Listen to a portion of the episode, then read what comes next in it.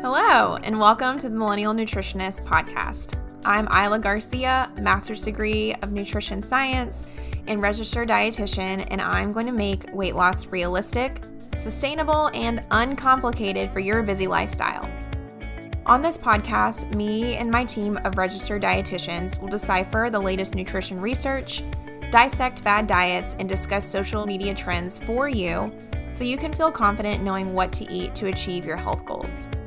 Research suggests that most weight loss programs aren't successful, but my experience has taught me that this is not because the participants aren't committed. It's because those diets are designed by non-nutrition professionals and center around severe restrictions. We are here to provide the facts about the science of weight loss so you can have the success you want and continue living your best life.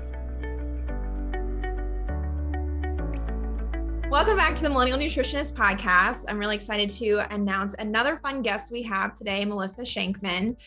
She approached me a while back about interviewing me for her great company or platform for millennials.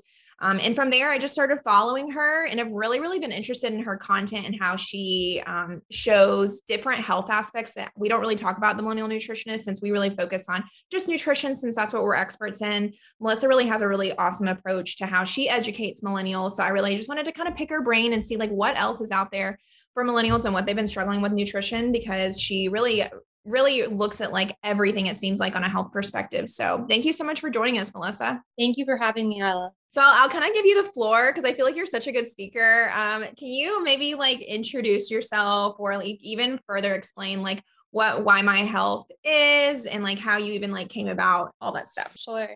My name is Melissa Schenkman, as you said, and I am the founder of YMyHealth, which is healthcare stories for Generation Y. So specifically, we're talking about millennials who are ages 24 to 40, which includes both of us as well.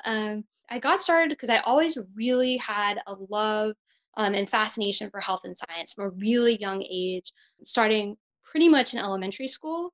And I was able to learn really early on, even in my own experience with having high cholesterol, finding out around 8 years old, how that diet and exercise and different things that you do can impact your health. And I would see different stories over time in the media in elementary school that kind of made me think, you know, I should really change maybe the way I'm doing things. And I thought, this power of being able to communicate that information to people is really, really, really special. It can be really unique. And I also always really loved journalism and writing. And so I wanted to see how I could combine the two.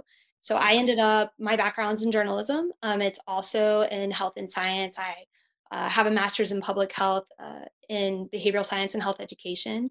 And during my time there and after my master's program, I did a lot of research in childhood obesity prevention and looking again at messages and television messages in particular and their impact on your motivation as far as your eating, your exercise, and things like that. And so I always just really was interested in this power of health and communication.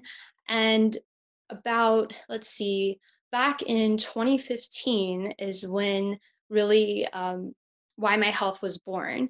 And the way it kind of all happened is at the time, I was in a graduate program at Northwestern, at Medill, and people said to me, well, given your background, you should really start a medical news network. And I said, well, that's a little bit too broad to do at the time, and we need a substantial amount of financial backing. But I started having this interest in interviewing people that were in my age group about different health conditions and kind of telling their stories in different ways. And so the way I got started with that is I did some research in Chicago, found Lydia Nash-Sharp, who was a law student at the time, had been diagnosed with thyroid cancer in her early 20s. And I found her through a blog she was writing. And it turned out that she couldn't find anybody else in their 20s who was diagnosed with this. This was several years ago, obviously. And she was really interested in sharing her story with us, which we ended up doing on video and making a medical animation about the thyroid gland and how it worked and thyroid cancer. But what I learned from her, and I've learned a lot since, and how YMyHealth went down this path and in its creation, is that there really wasn't anything out there in terms of health content that was relevant to people who were in their 20s and 30s. It was mainly geared toward people who were under 18 and who were over 50.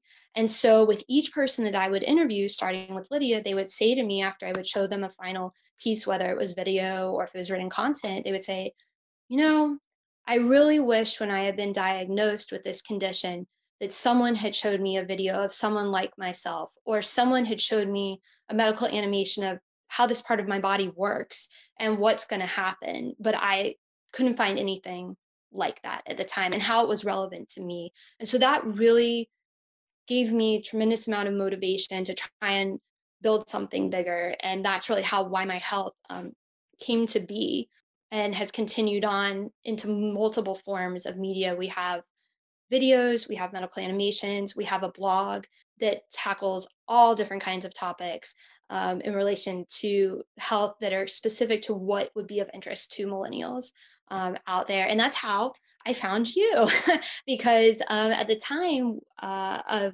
friend of mine gave me an idea about taking and writing something that would focus on what challenges all of us were facing during the pandemic. And now as we transitioned, even though the pandemic is still ongoing, but as we transitioned back into an office environment, whether it be hybrid, a couple days a week, or full time, people were going to struggle with mental health issues. People who had changed their diets, which is why we had reached out to you, and had gained healthy habits, were going, now that I have to commute an hour and a half a day, how am I going to maintain these patterns?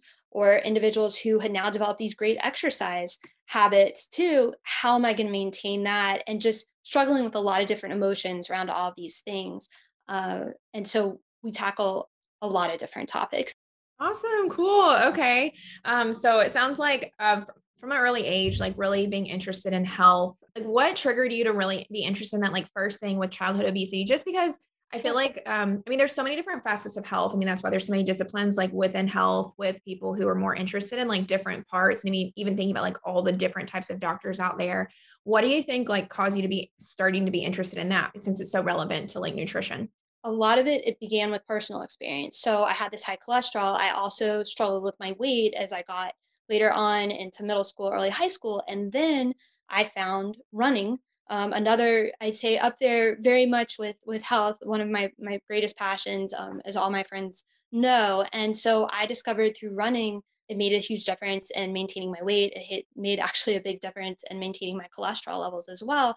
And so I thought it was really interesting how all of this connected. And I wanted to learn from a scientific perspective how it did. And I was wondering if I could change my ways, I wonder if there's a way to get others to see this, the value of this knowledge, and to have it motivate them. And so that's where I became really interested in this area and ended up pursuing that, studying high schoolers actually. So it would have been people at the time would have been individuals now who I would say are between 29 and 33 now, but back then were in high school. So also part of our generation. Cool. Cool. Okay. So like, it sounds like you're saying that, like just like understanding how much better you felt by like taking control of your health and being able to hopefully like reverse or stop the high cholesterol, from continuing, that you wanted to kind of like translate that to help others. Is that what you're saying? Absolutely.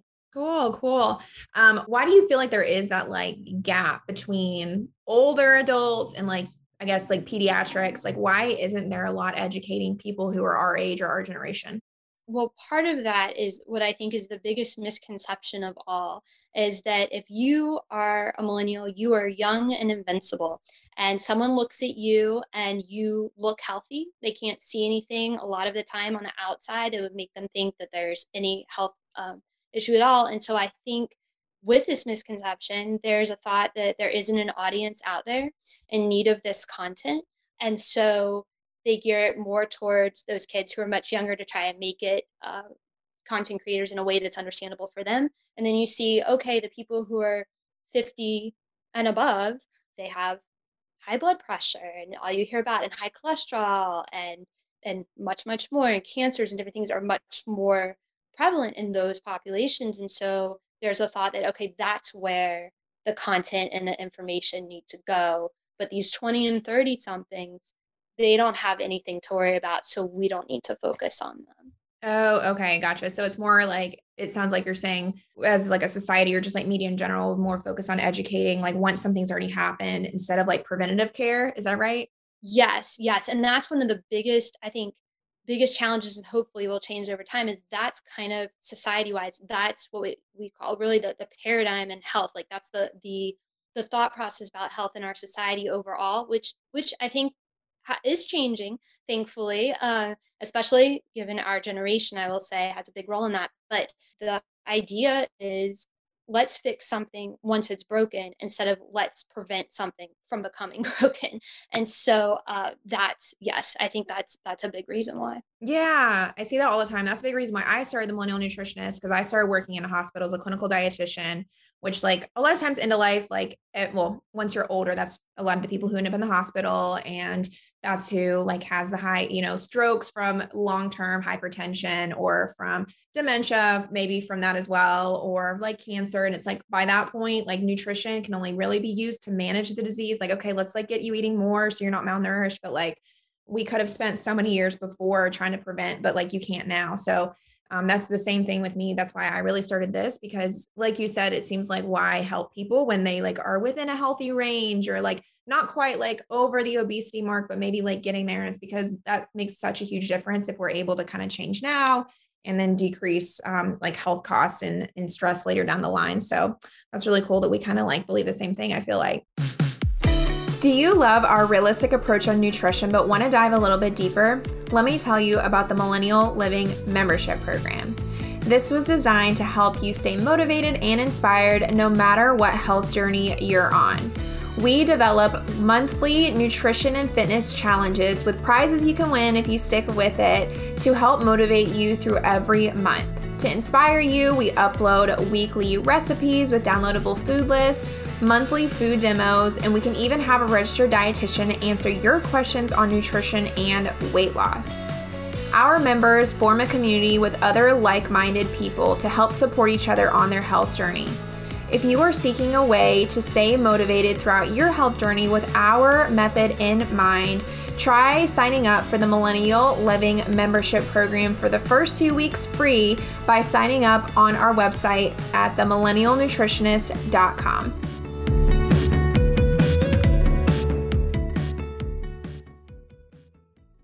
What about the name? So YMyHealth, I've always wondered that. Like, where does that kind of come from?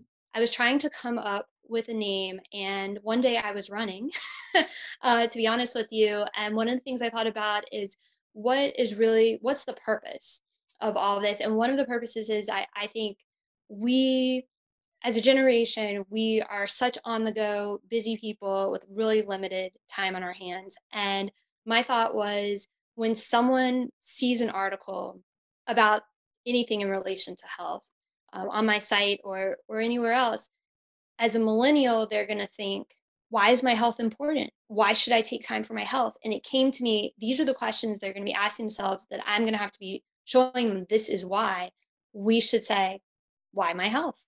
And that's where it came from. And then knowing, obviously, that we're also considered Generation Y, it worked perfectly with that as well. But yeah, that's where it came from, is how do we answer that question of why my health? Why should that be a priority?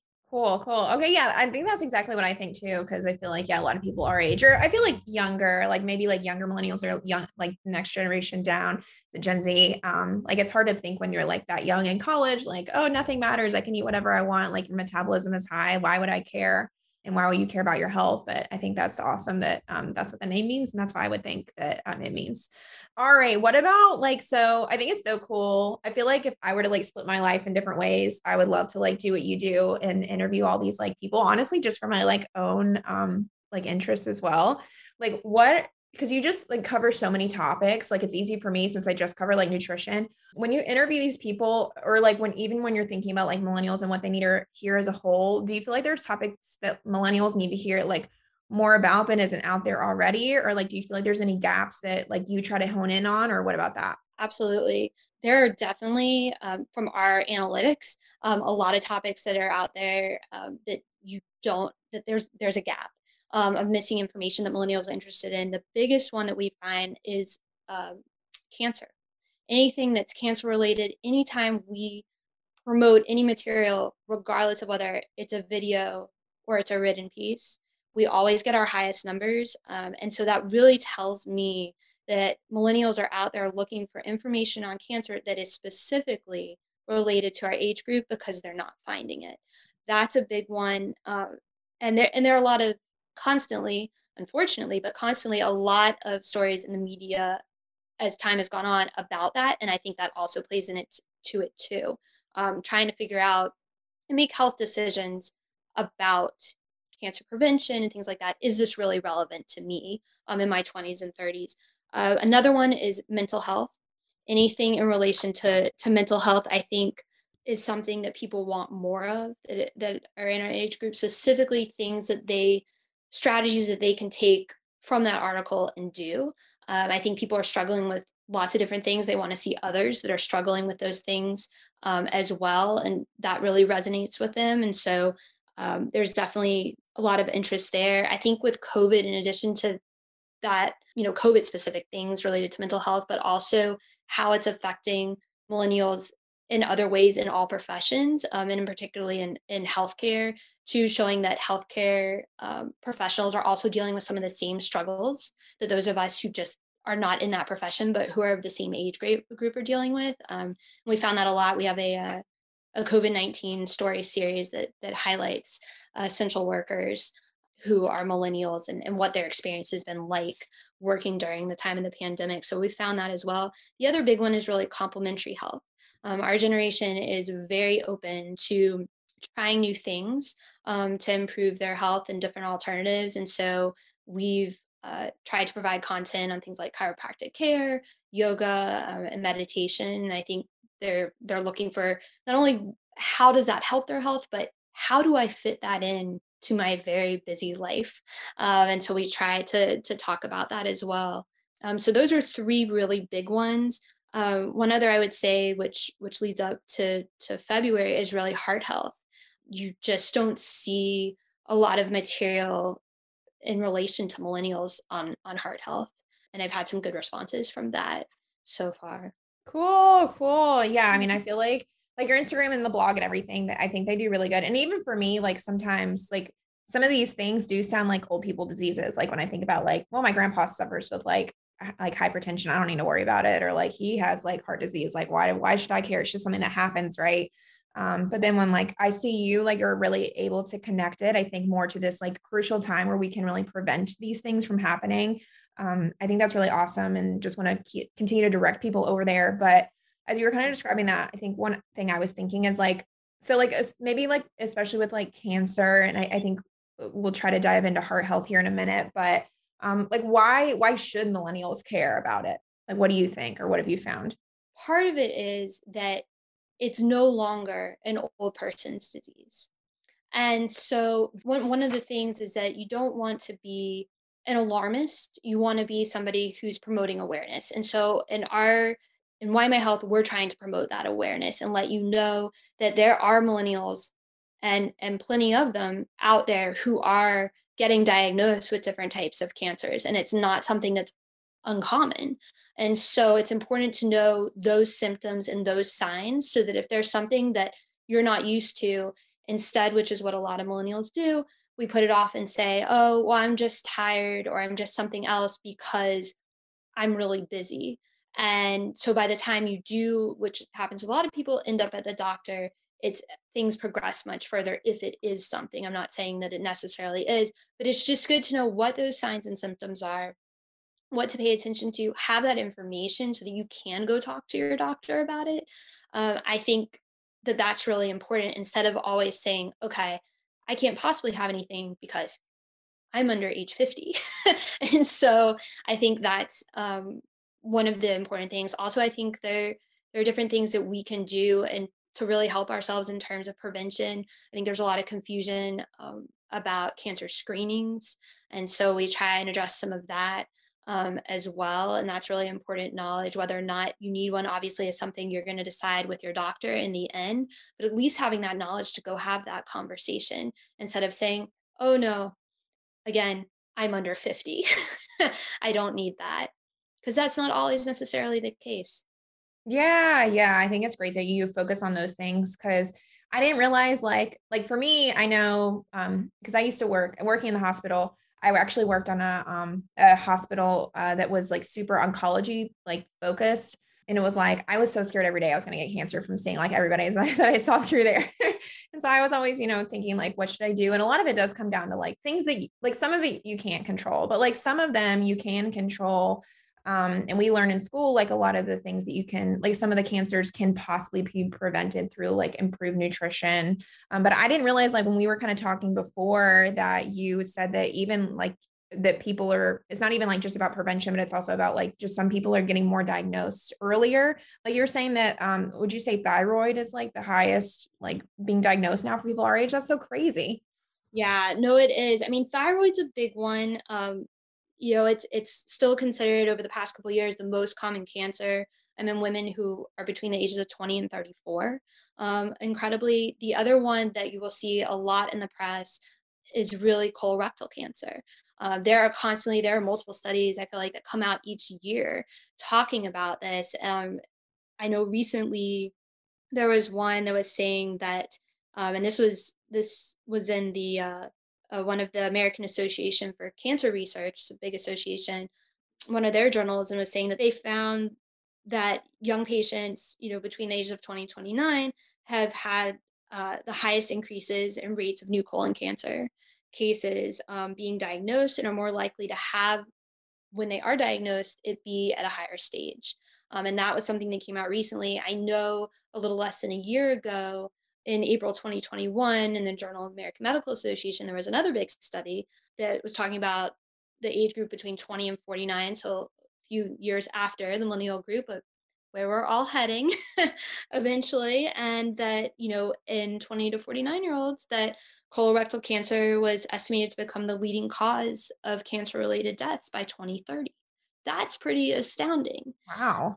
Yeah, so those are two big ones, which is why we try and focus on those, especially. But yes. Why do they think that's increasing so much? Because that's crazy. I don't think that. Yeah, I even learned about that in school. That must be like really new. They're still trying to figure it out. Mm-hmm. Honestly, I just talked with a fellow millennial who's a medical oncologist, a GI oncologist at Cleveland Clinic recently, Dr. Sunil Kamath, and we'll be featuring him in one of our blogs in March. He was saying they're still trying to figure, you keep seeing these increases. You heard a lot about overall cancer is decreasing because you have more and more screenings, but not necessarily in our age group. Those are the people who are over 50 that they've seen over the decades. And so they're trying to figure out what it is. The two big things that I know have been talked about, I'd say in the past 5 years, are really the diet. Overall, not every millennial, but overall, we don't have the best diets. It has to do with less fiber in the diet or more processed foods. And of course, you're talking about the white, as you know, even more so than I, the white bread and the white pastas and all that type of stuff. That's one of the big factors. And also, some of it has to do with more people having sedentary lifestyles. So sitting more, most of us have jobs where we are at a computer every day, and we have to make movement part of our day, which is such an important thing, but also that's a factor that's contributing. But they're really still studying this because they just can't quite put their finger on it yet as to why these numbers are increasing. Wow. Yeah, that is crazy. Yeah. And I always want to make sure my facts are right, because yeah, like when we learn in school, like colorectal cancer is one that is heavily tied with nutrition, because not all cancers, like you can't like prevent all of them with nutrition, but there are some that are heavily linked. And yeah, decreased fiber intake is associated with an increased colorectal cancer risk.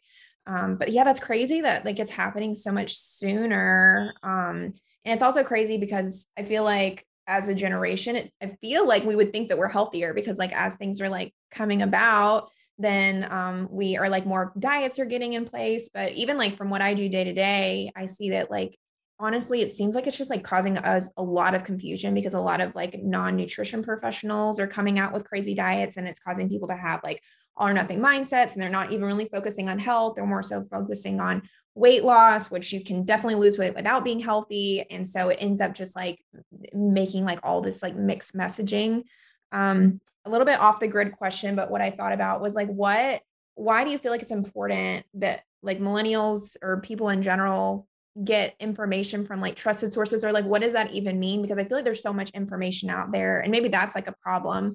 Like, how should they figure out like what to listen to, I guess, or like where are good sources? That's a very important question, and something that I can definitely answer for you, not only as in my capacity as a founder of YMyHealth, but also in my other roles professionally, as a writer at different organizations, because part of my job working for nonprofits and now for a global organization is really when I create patient content for all ages and in my other day job. And when you do that, you have to have sound sources that you're coming from. And so a couple of things I would say is, first of all, part of the problem with the internet, if you Google something, you're going to sometimes end up with in these chat rooms with patients and different things, and you'll see like these random, you can look at that by all means, but that is not your sound source of information necessarily to take your facts from, because one, everybody's experience is different. And two, you don't know where that information really comes from, where they looked up certain things, if they're actually giving out information, or if it's just essentially something that they heard from a friend. And so you can't go by that. The big things I would say, and that I always go to in my work, are a couple. Mayo Clinic, very reliable. Cleveland Clinic, very reliable. If you want to go, and I know this may be something that'll be definitely new to the audience, but if you go to something called PubMed, so yes, I had a feeling would be familiar with this, Isla, but for those of us, those millennials who are in the finance and business world and other professions that are non-healthcare, this is a great place. It's run by really, I think, by the government, but also I think NIH has been involved, in the National Library of Medicine kind of has its own thing as well. It's a great place if you want sound scientific information about any type of health condition. That is a place to search. That's another one. You can find journal articles. There are some journal articles that are not behind paywalls that you can access as a public citizen without being part of an organization, and really get great information there. Another place, American Cancer Society, really good, great place to go. Centers for Disease Control and Prevention, obviously, National Institutes of Health, and there's so many different divisions I couldn't even begin to name of the National Institutes of Health. They all have websites. All their content has been looked at by experts, you know, PhDs, MPHs, MDs, and has been reviewed before it ever sent out to the public. So those are places when I'm creating content that I rely on, not only for YMyHealth, but in my other professional roles as a writer for organizations. And I would say one of the things we try to really do with YMyHealth too is always link to that particular article where things are coming from. And I think that's really important. If you can't, that's another telltale sign. If you are reading something and there's no reference to where it's coming from, then it is not really a sound source of your health information. Good. Yeah. And I think even for people who don't know, because I think I always say too, I'm like, this is what the research says. This is what the research says. And I feel like some people think that it's like, I'm like, okay, why are you saying that all the time? It's like, because I can't have any information that's like not found in research. But like, maybe could you give like a brief overview or like just an explanation into like, why should we care about what the research says, or why do things need to be like peer reviewed? Because I think a lot of people think that like, why can't I listen to somebody who's like overcome cancer by like, I don't know, having just like turmeric every day? Like, why isn't that a sound piece of information? I think that you have to have a certain number of people to be able to have a treatment be successful. For example, you know, you have a medication that's on the market. It wouldn't be out on the market if a certain number of people, that a group of scientific researchers who all they do for a living is research and study the side effects and the good effects of drugs on groups of people who have different conditions, it wouldn't be out there for you to take it. And so what happens in one person is very different than what happens in 100 people or 1,000 people. And I think that's why it's so important. And then far as peer review, you have to have people be objective who are not, you know, when you talk peer reviewers, you're talking about other people who are also scientists, typically in the same field, but they were not involved in a study of a particular drug, whatever, or treatment anything that's being studied, they weren't there. They weren't conducting it. They weren't working with the patients, participants involved. And so they have this fresh set of eyes to objectively look and see, okay, is what, you know, are what the results that we're being told, are they valid?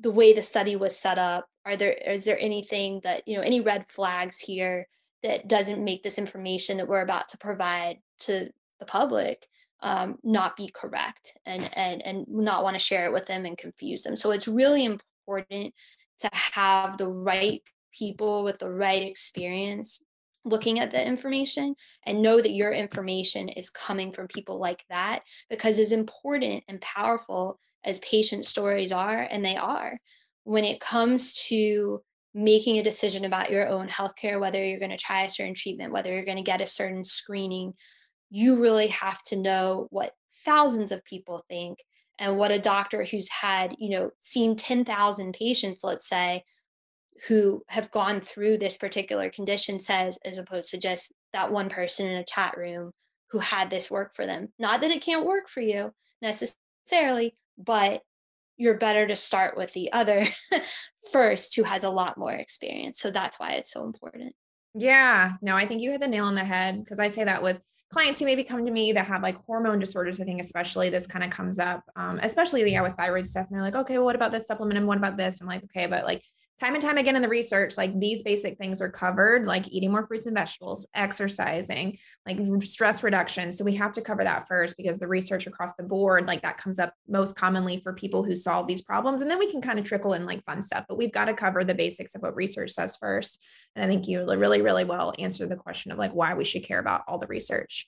So with like all that information, how do you cater information to millennials? So like if people go over and follow your page, like how do you take all this information and make sure like millennials are interested or like it's applicable to them compared to like other, I guess, like venues? The first thing is by knowing them. So being a millennial myself, amazingly, I can now say in the oldest group of millennials, so I am turned 40. And so I have already been, I know what it's like to be in your 20s. I know what it's like to be in your 30s. And so now I'm with that group who is the first to turn that age of Generation Y. And I think, you know, having friends that are in their 20s now and of all ages of their 30s who live in different states around the country. I have friends who are in different professions, many who are not in the healthcare profession or in communication, to really bounce ideas off of and to get feedback from in our content. And a lot of them will come to me and say, I don't see information about this particular health topic. You should really see about pursuing this story. And that's a huge help in allowing me to really keep my finger on the pulse of the millennial community and provide that type of information that is quality information, that are things that we want to know. So I have my own ideas and obviously, but try to make sure that from my own research and my own personal experience that I have incorporate those things in creating content, coming up with ideas. But in that process, I'm always seeking out others to test out and see, am I hitting these ideas right? And so I think that that's one of the ways. The other big things are really knowing us as a group of people. You have to know that we are very on-the-go people. Most of us have more than one job. If we're being honest, our time is very limited. A lot of people are balancing a lot of things. Some of us are raising young kids and balancing that with work. We're moving to different cities in our generation constantly in comparison to in our parents' generation. And so kind of looking at the whole picture helps me to know what type of information would be relevant and how to make it so it would fit into your life and the other things that you're doing. For us, we make sure, and I would say only really early on in YMyHealth's journey did I have, I think, one or two experts who were non-millennials, but pretty much since then, everyone that I interview in any capacity of expertise, whether it was for yoga or if it's for something as scientific, we interviewed a fellow millennial for our COVID-19 series who was doing research on one of the treatments for COVID-19. we interview someone who's between age 24 and 40. We also take and interview any patients who have a condition. They're also a millennial. And I think this is really important because we all have these shared life experiences, whether you're the professional in healthcare or you're in business and you're seeking out this health information. And that makes a difference in being able to provide information that's meaningful to us. And we're really looking for information that is in a variety of different formats, which is why we offer that. We're looking for stuff that is quick, easy to access, and we want to understand like the most relevant core points because we're limited on our time, but we want things that we can take, have takeaways to use. And so those are kind of all the ways that we go about creating content in a way that is going to be something that somebody between 24 and 40 is going to be looking for. Yeah. Okay, cool. So I feel like what I kind of got from what you're saying is that first, like your personal experience, like you are kind of like your ideal audience member, it sounds like. And I kind of have the same approach with like trying to like listen to like what's going on culturally, like what's going on like on the TV and stuff like that. So I can know like how to give information that is actually like helpful to people, but then also getting those sources from people who are also our generation so that we're combining that like expert level of information along with like the practical, like this is kind of how it looks in a daily walk with people who are millennials. Is that like what you're saying? Exactly. Because if you don't have someone who knows what I call the daily balancing act that we have, that you have all these multiple other things that you're juggling, even the way we do things, in terms of going out and meeting somebody at a coffee shop, or dating, or wanting to go, go to concerts and things like that when, especially pre-pandemic, doing all of those types of things where if we have a health condition that's happening at the same time, how we're going to have to adjust that, whatever it may be, or if we've changed our diet, or if we need to incorporate exercise in the day for a certain reason, like we need someone to understand that it's just not so easy. We may not have that hour to do what maybe our parents used to have.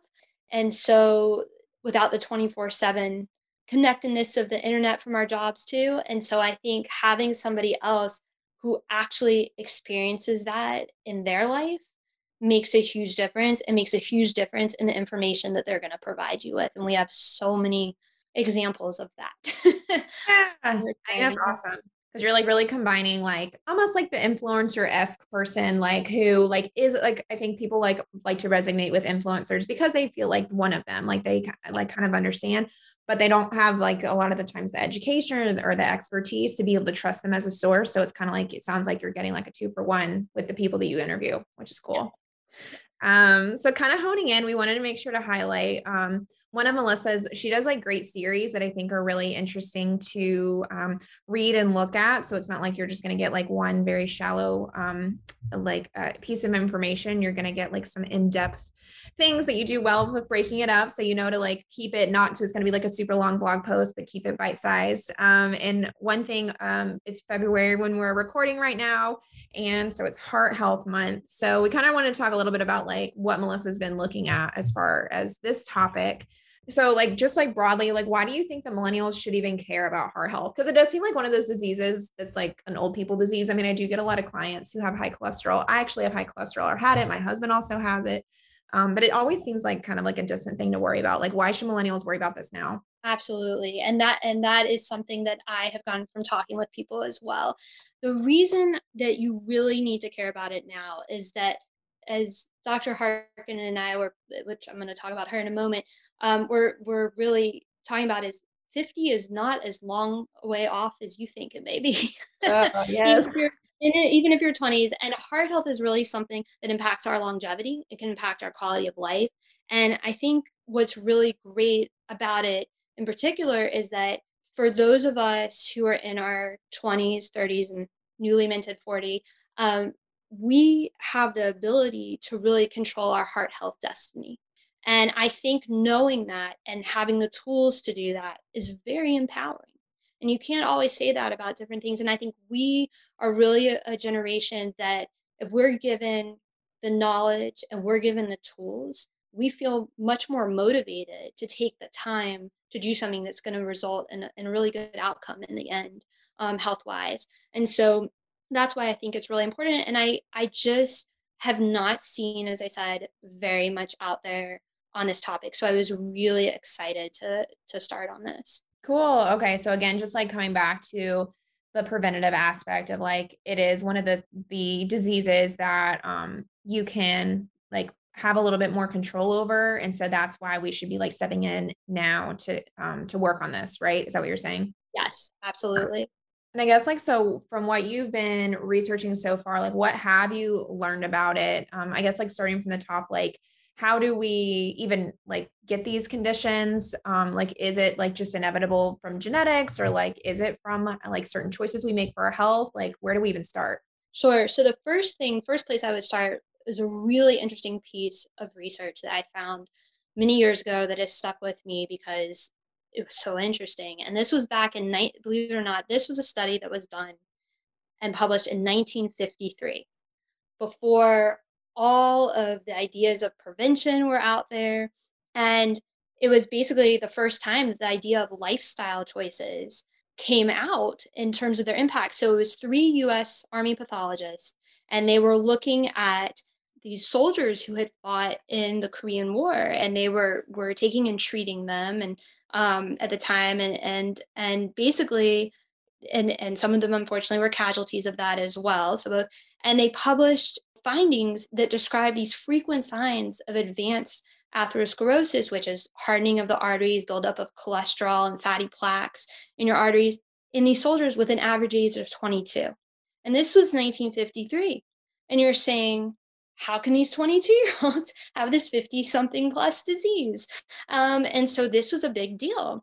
And so the idea that this can start in your teenage years, depending what you eat, depending what your family history is, and then it's already there in your 20s. It's already there in your 30s. And so, you know, it's not waiting until you're 50 to come into your arteries. So I think that was one of the first things is like, this is not an old person's disease. This is it can affect any age disease depending on what you eat and what you do and your family history. There are all these factors, and we need to know about what these factors are.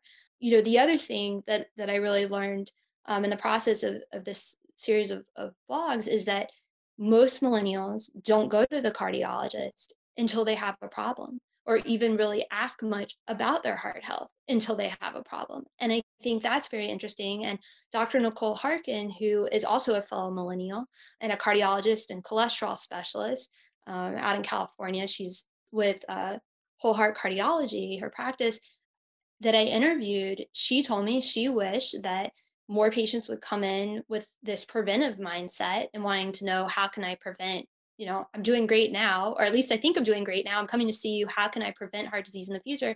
Instead, it's, I'm having a pain.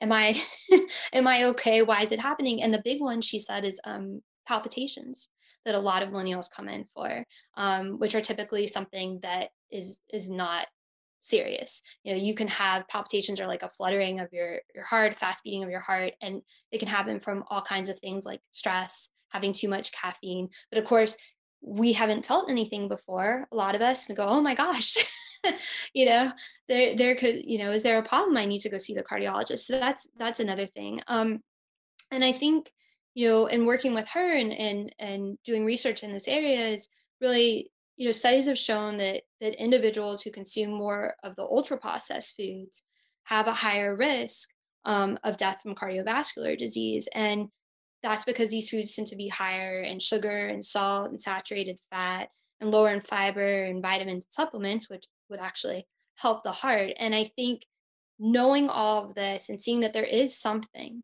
there are multiple things that we can do still at this point in our lives, was something that made me think, okay, we need to explore this more. And it really, and to your question about, is it genetic? Is it lifestyle? It's both. It can really be both. So in terms of genetic, you're really looking more at things that I have in my own family. High blood pressure runs in multiple people on one side, high cholesterol runs in multiple people on one side, you know, you're looking at things which also would be in relation to that. Did anybody have a heart attack early in the family? There's that as well. And so I think if you have those things that run in your family, are you more susceptible? Very possible. It depends also, though, how close those relatives are to you. And we talk about that. You're looking more at the first degree relatives, which is really like your parents, as opposed to, say, your grandparents or your aunt or your cousin. And those kind of factor in more. You know, that's a big part. And then also having this unhealthy lifestyle for those of us who are more into our processed and packaged foods and other foods that really are unhealthy for the heart. If that's what you're eating every day, or that makes up the majority of your diet, absolutely that can impact you. If you're somebody that is not exercising at all or very little during your week, then that can also impact your heart as well. And that plaque, which is ultimately what leads to narrowing arteries that can lead to high blood pressure and to heart attacks, and it really affects so many things. That's going to be impacted by those lifestyle choices. So it's really both. It depends, of course, what your if you have family history, in which case your unhealthy diet will outweigh the other. So yeah. Gotcha. Okay. So you're saying it's a combination, or you found that it's a combination of genetics, but then also like the lifestyle part. And so what can we kind of like pull from that as a nugget of hope? Like, how are you finding like any ways to prevent it, like now when we're millennials, as opposed to just like treating it, or God forbid, like dying of a heart attack randomly, like in our 50s or 60s? What are the solutions? Well, one thing I would say is it's really important in terms of awareness to know your family history. If you don't know your family history of heart disease, you know, if there is any at all, we have an entire blog dedicated to this about questions you should ask your family. And then if you have specific things, whether it's high blood pressure or heart attacks or high cholesterol, just to take note of those and talk with your doctor about that, because that can also play a big role in what you need to do today to prevent it. It doesn't necessarily mean, and I've had talks about this with a cardiologist myself, it doesn't necessarily mean if your family has a particular condition, you're 100% going to get this condition. You have the power to take and to change that and improve your heart health. It's not always, as they say, a done deal. You still have that ability. And what are those ways you can do? Really, first of all, and you're the expert in this area, diet. Diet is a big one.